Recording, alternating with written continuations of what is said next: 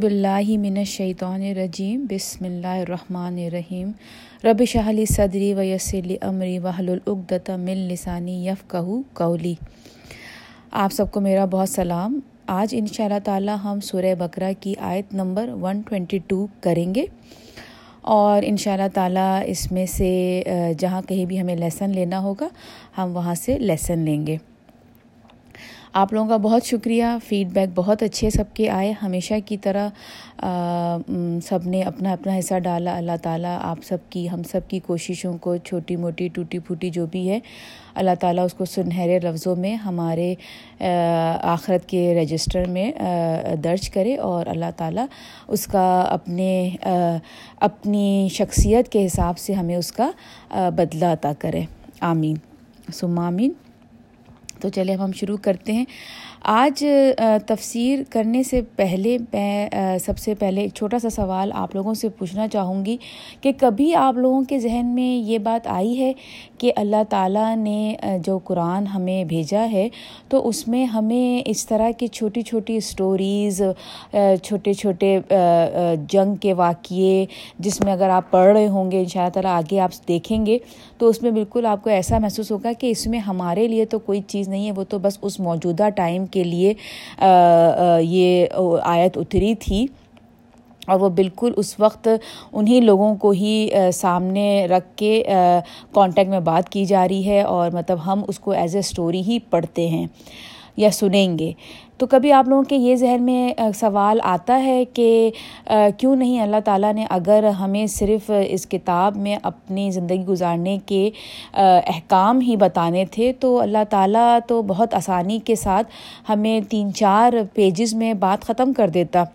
کہ یعنی کہ یہ یہ چیزیں ہیں جو کرنی ہیں، یہ یہ چیزیں ہیں جو تمہیں نہیں کرنی ہے یہ سارے طریقے زندگی گزارنے کے ہیں اور یہ یہ چیزیں ہیں۔ تو بات مختصر ہو جاتی، لیکن قرآن میں اللہ تعالیٰ نے مختلف طریقے، مختلف اسٹوریز ہیں، ہر طرح سے آپ اگر دیکھیں، حضرت موسیٰ علیہ السلام کا قصہ ہے، حضرت نو علیہ السلام کا قصہ ہے۔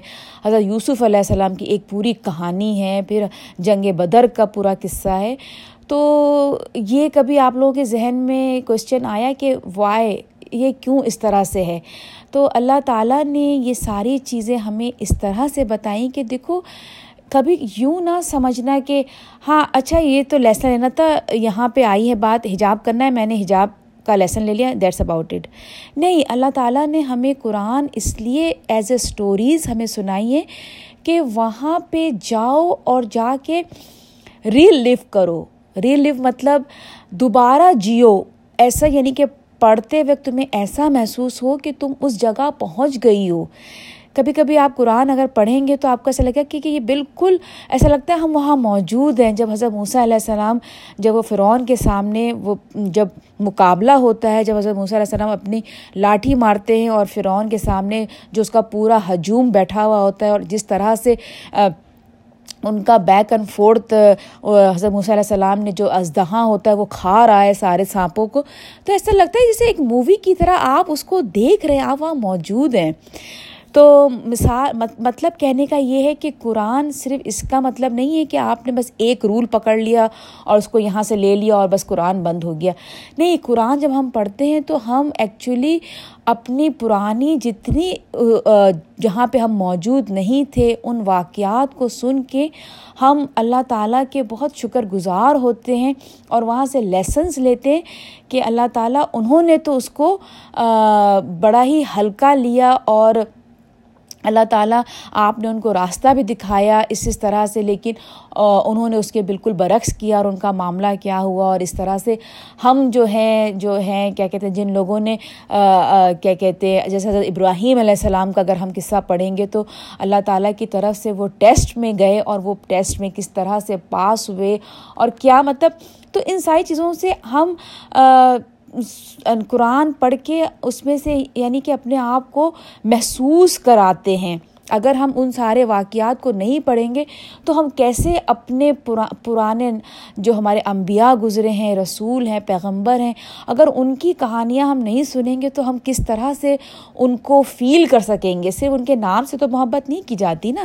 جتنا کو جانتے ہیں، پھر اتنا ہم اپنی موجودہ کرنٹ لائف کو ہم شکر گزار ہوتے ہیں اس کا۔ اور تو اسی طرح سے اگر ہم میں آپ کو پہلے ہی بتا چکی ہوں کہ ابراہیم علیہ السلام کے دو بیٹے تھے، حضرت اسحاق اور حضرت اسماعیل۔ تو حضرت اسحاق سے یعقوب آئے یعنی کہ ساری جو پروفٹ آئے ہیں وہ حضرت اسحاق کی لینیج سے، ان کے نسل سے آئی ہیں۔ تو یعقوب علیہ السلام کے بعد حضرت اسرائیل علیہ السلام اور اس طرح سے بات چلتی چلی گئی تو وہ بنی اسرائیل کی قوم ان سے اس سے جو ہے وہ کنیکٹیڈ ہے۔ لیکن حضرت اسماعیل علیہ السلام کی جو نسل تھی، اس میں سے حضرت محمد مصطفیٰ صلی اللہ علیہ وسلم اس میں سے آئے ہیں۔ تو آپ اکثر جب آپ دیکھیں گے کہ حضرت رسول پاک صلی اللہ علیہ وسلم جب قرآن، جب ان پہ اترا جا رہا تھا تو اللہ تعالیٰ جگہ جگہ پر مخاطب تھا، اے بنی اسرائیل، اے بنی اسرائیل یعنی کہ چلڈرن آف اسرائیل تو کبھی آپ نے یہ نہیں دیکھا ہوگا کہ اللہ تعالیٰ نے جب امت محمدی کو مخاطب کیا تو کبھی یہ نہیں کہا کہ اے بنی ابراہیم، حالانکہ ہمارے جو فادر ہیں، جو قرآن کے تھرو ہمیں جہاں جہاں پہ اللہ تعالیٰ نے ملت ابی کم ابراہیم، ہمیں ابراہیم کی ملت سے کہا ہے، تو ہمارے جو فادر ہیں، حضرت ابراہیم علیہ السلام۔ تو ابراہیم علیہ السلام کا یہ تھا کہ وہ پوری جتنی بھی قومیں ہیں، ان سب، وہ ساری قوموں کے فادر تھے یعنی کہ سب ان کو جانتے ہیں، پہچانتے ہیں۔ آپ حضرت آپ کرسچینٹی میں بھی اگر ابراہیم علیہ السلام کو پوچھیں گے تو وہ بھی بہت اچھے لفظوں سے ان کے بارے میں آپ کو بتائیں گے اور اور جوئش جو ہیں، وہ بھی حضرت ابراہیم علیہ السلام کو بہت اچھی طرح سے پہچانتے ہیں۔ تو حضرت ابراہیم علیہ السلام کی اگر ہم ہسٹری دیکھیں تو ابراہیم علیہ السلام ہمیشہ سے انہوں نے ٹریولنگ کی ڈفرینٹ ڈفرینٹ جگہ جگہ جا کے تبلیغ دین کی، اللہ تعالیٰ کی دین کو پھیلایا اور انہوں نے اپنے آپ کو کسی ایک نیشن سے کنیکٹ نہیں، بلکہ وہ ہول فل نیشن کے ساتھ کنیکٹڈ رہے، اسی لیے وہ انہیں ملت ملت ابراہیم کہتے ہیں۔ تو ابراہیم علیہ السلام نے یہاں تک کہ جب نو علیہ السلام اور ابراہیم علیہ السلام ایک ہی دور میں تھے تو قوم لوت جو تھی وہ حضرت نو علیہ السلام کی قوم میں تھی اور حضرت نو علیہ السلام نے ان کو بہت سمجھایا تھا اور پھر یہی ہوا کہ موجودہ دور میں حضرت جب، جہاں ابراہیم علیہ السلام بھی موجود تھے تو جب فرشتے آئے تو انہوں نے کہا تھا کہ قوم لوت پہ اللہ تعالیٰ کا عذاب آنے والا ہے تو حضرت ابراہیم علیہ السلام بہت پریشان ہوئے انہوں نے کہا کہ نہیں، اس میں تو نو موجود ہے نا؟ کیسے ان پہ عذاب آئے گا؟ تو اس پہ انہوں نے کہا تھا کہ نہیں، تم پریشان نہ ہو وہ وہاں سے نکال دیے جائیں گے اور ان کی قوم جو ہے تباہ و برباد ہو جائے گی۔ تو یعنی کہ اللہ مطلب حضرت ابراہیم علیہ السلام اتنے فکر مند ان کی طبیعت میں یہ چیز تھی کہ وہ پوری دنیا کی فکر ان کو تھی۔ آگے بھی آپ ان کے بارے میں جب پڑھیں گے تو ان کا یہ نہیں تھا کہ صرف میں، میری میرا گھر میری ملت نہیں، وہ پوری دنیا کے لیے فکر مند تھے۔ تو اسی لیے جب ہمارے جو حضرت محمد مصطفیٰ صلی اللہ علیہ وسلم کے اندر جو خصوصیت آئی ہے، وہ انہی کی خصوصیت تھی کہ وہ اپنی امت کہ ہر بندے کے لیے بہت فکر مند تھے، صرف اپنی امت ہی نہیں، وہ تو پورے بنی آدم کے لیے رہتی دنیا کے لیے آخری نبی بنا کر بھیجے گئے تھے، تو انہیں ہر ایک کی فکر تھی۔ تو اسی لیے ان کے اندر جو خصوصیت ہے وہ حضرت ابراہیم علیہ السلام سے ہے۔ تو جو بنی اسرائیل کی جو قوم تھی، اس وقت جب موجودہ جو مدینہ میں جو اس وقت موجودہ قوم تھی تو ان کو جب اللہ رسول پاک صلی اللہ علیہ وسلم جب مخاطب کرتے تھے تو ظاہر سی بات ہے جوئش کی جو قوم تھی، اس وقت جو حضرت موسیٰ علیہ السلام کے وقت کی یعنی کہ جب وہ جو قوم تھی، وہ ایک مکمل قوم تھی یعنی کہ ان پہ کتاب اتاری گئی تھی، ان پہ شریعت آئی تھی ان پہ کیا کہتے فک تھا مطلب ایک مکمل وہ قوم تھی، لیکن اس قوم نے کیا کیا تھا؟ اپنے آپ کو برباد کر لیا تھا اپنے اپنے دین کو بدل دیا تھا، کہیں کمی، پیشی، اپنے پر سختی مطلب وہ بالکل انہوں نے اس کو بالکل چینج کر ڈالا تھا۔ اس کی مثال ایسے ہوتی ہے کہ جیسے ایک خوبصورت بلڈنگ ہے، ٹھیک ہے، اس بلڈنگ بہت خوبصورت ہے، لیکن اس کا صحیح سے خیال نہیں رکھا گیا۔ تو وہ کہیں سے اس میں پانی لیکیج ہو گیا، کہیں سے یو نو دیواریں ٹوٹ گئیں۔ ایک عجیب سی، لیکن دیکھنے میں اس کے اندر کہیں نہ کہیں دکھائی تو دے رہا ہے کہ نہیں، تھی بہت خوبصورت مطلب بہت شاہکار اس میں جو ہے، کارونگ جو ہوئی ہوئی ہے اس بلڈنگ میں، بہت خوبصورت۔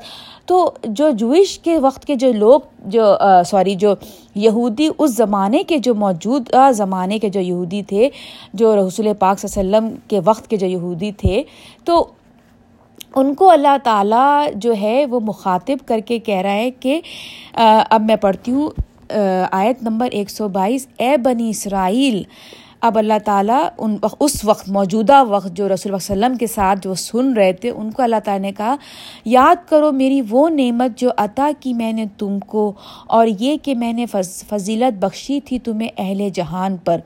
اب اللہ تعالیٰ، دیکھیں یہ آیت پہلے بھی آ چکی ہے فورٹی سیون میں اللہ تعالیٰ نے بنی اسرائیل کو اس وقت بھی بالکل اسی طرح سے مخاطب کیا تھا اور ابھی دوبارہ مخاطب کر رہا ہے، لیکن دونوں کے میننگ بالکل ڈفرینٹ ہو گئے ہیں۔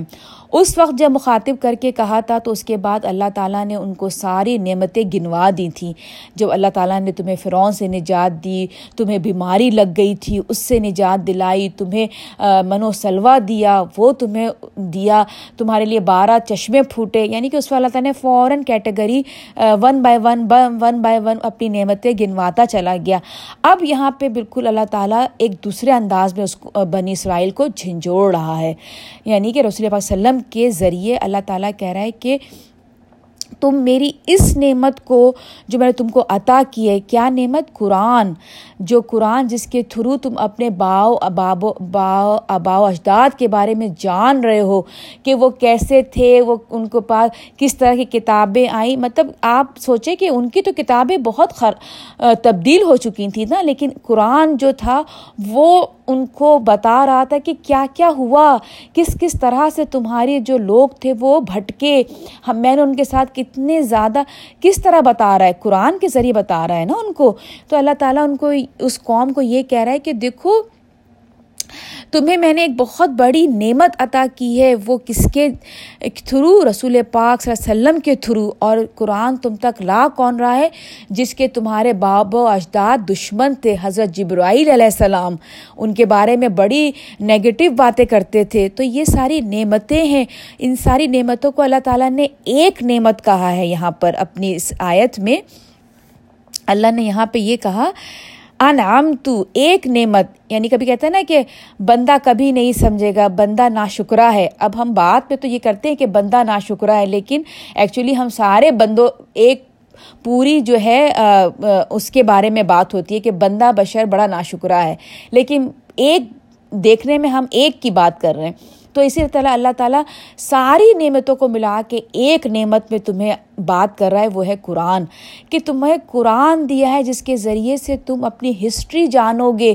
تم تو یہاں مدینہ میں بیٹھے ہوئے ہو، تمہیں تو نہیں بولا کہ جاؤ، جا کے سمندر کو پار کرو اور اتنے ساری تمہاری مشکلات۔ نہیں، تمہارے سامنے تو الحمد للہ کچھ مشکل ہے ہی نہیں۔